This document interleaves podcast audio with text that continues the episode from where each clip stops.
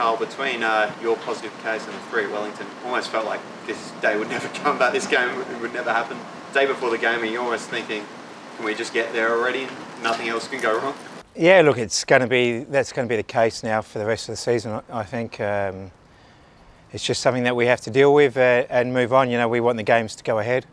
Um, you know, the season it's going to be tough enough with the midweek games that we've got coming up, and to have more later in the season, it's going to be very difficult. So, um, yeah, we're, we're looking forward to the game tomorrow night. It's been it feels like um, we haven't played a game in a long time, and the and the boys have um, had a great week on the track, and they're looking forward to you know getting out there and getting the three points. Has that been the one positive, I guess, that you've had this time, especially when things haven't been going to plan on the pitch, that you've had this time to train together and been able to? Yeah, yeah. Look, it's you know this time of the year as well. It's um, I suppose helpful for the players that they've had a couple of days off over the Christmas break as well, so they got to spend some time with their families. Um, so in a way, the, the, players have mentally refreshed, and they've um, this week, as I said, they've been really focused at training and really switched on and and been very sharp. So we're we're looking forward to the to the game tomorrow night. What's that mean for the squad then, who comes out this week?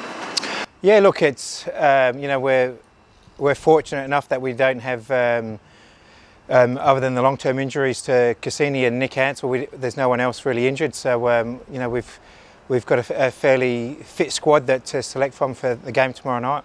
What happens with who replaces Josh Cavallo? Um, yeah, look, uh, Josh is um, available for selection tomorrow night.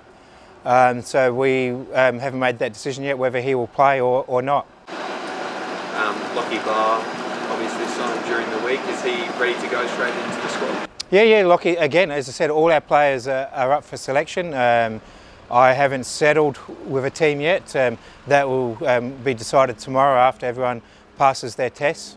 Uh, you know, that's something that we have to, to roll with. Um, you know, we've been quite flexible with our, with our team um, shape this week in, in putting players in and putting, taking players out. So, um, and that's something that we have to be tomorrow night. You know, it's something that the whole squad has to be focused and, and know the roles and responsibilities of all the positions. Carl, as a coach during this period of time, how hard and tricky is it to be flexible in this sort of situation when there is, you know, an uncertain time at the moment?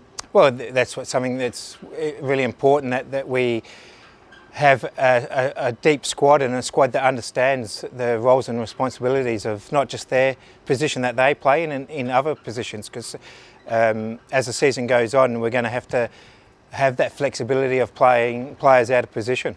If you're not, for example, if you're not playing today, there's definitely a chance next week, the game after, you could be called in. So how important then is it to be fit to make sure that you maintain some sort of fitness on the track? Yeah, that's a, a very difficult thing for our fitness staff to to have that balance of um, topping players up and making sure that they they maintain the fitness required to play in the A League.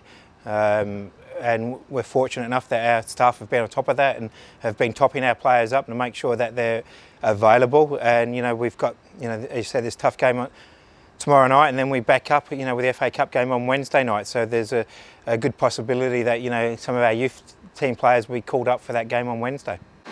The big question is who's going to who's going to score the goals.